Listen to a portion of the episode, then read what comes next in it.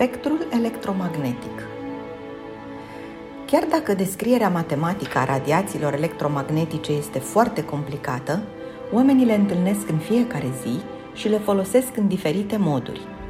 Radiația electromagnetică poate fi descrisă ca un flux de fotoni care călătoresc ca o undă cu viteza luminii și transportă în acest fel energie.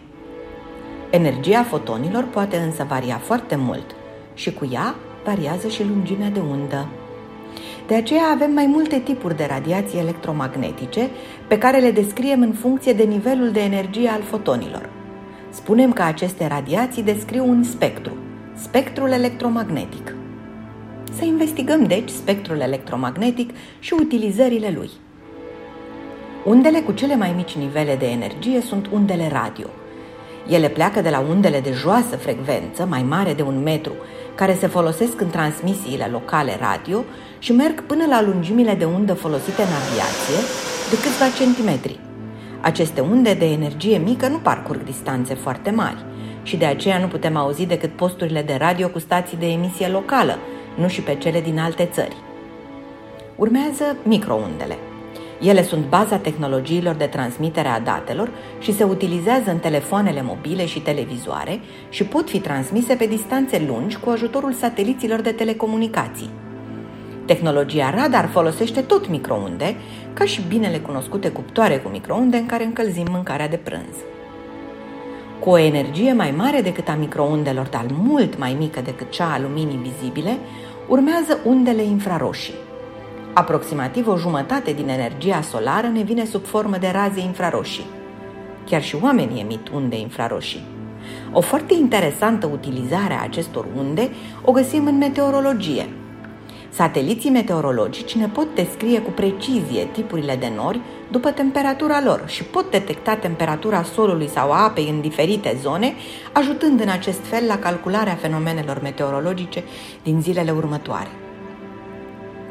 Dincolo de zona radiațiilor infraroșii se găsește zona care ne este nouă cea mai cunoscută, cea a luminii vizibile. Aceasta este zona de energii pe care ochiul uman le poate recepta și interpreta – cel mai frumos exemplu al diferitelor lungimi de undă ale luminii vizibile este un curcubeu.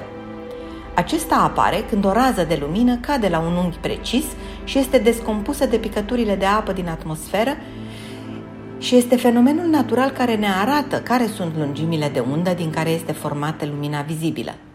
Lumina albă nu este, de fapt, decât un amestec al tuturor acestor lungimi de undă pe care noi le numim culori. Energia undelor luminoase crește de la roșu până la violet. Dincolo de violet, ochiul nostru nu mai poate percepe și începe zona radiațiilor ultraviolete. Radiațiile ultraviolete sunt prezente în lumina solară și sunt cele care ne fac să ne bronzăm.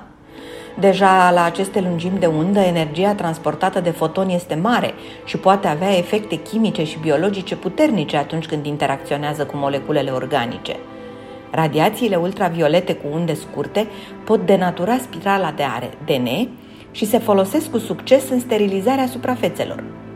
Atmosfera Pământului și în special stratul ei de ozon filtrează o mare parte din radiația ultravioletă.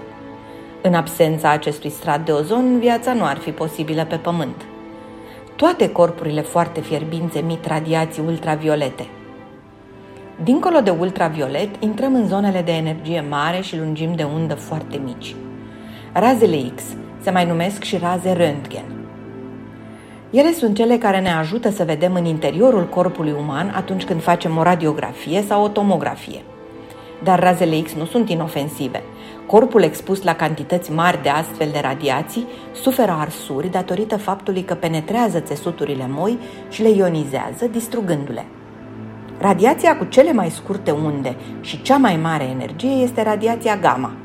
Razele gamma sunt emise de elementele radioactive, cum ar fi radiul sau uraniul, și cel mai bun exemplu despre efectul ei devastator asupra mediului natural îl avem în accidentele nucleare, cum au fost exploziile centralelor nucleare de la Cernobâl și Fukushima.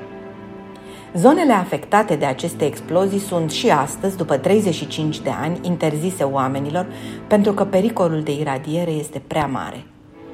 Radiațiile gamma sunt însă peste tot în univers. Ele sunt produse de cele mai fierbinți obiecte, stelele neutronice, pulsarii și exploziile supernovelor. Și le găsim în apropierea găurilor negre. Deși călătoresc prin spațiu și ajung până la Pământ, atmosfera terestră le absoarbe, ferindu-ne de efectele lor distrugătoare.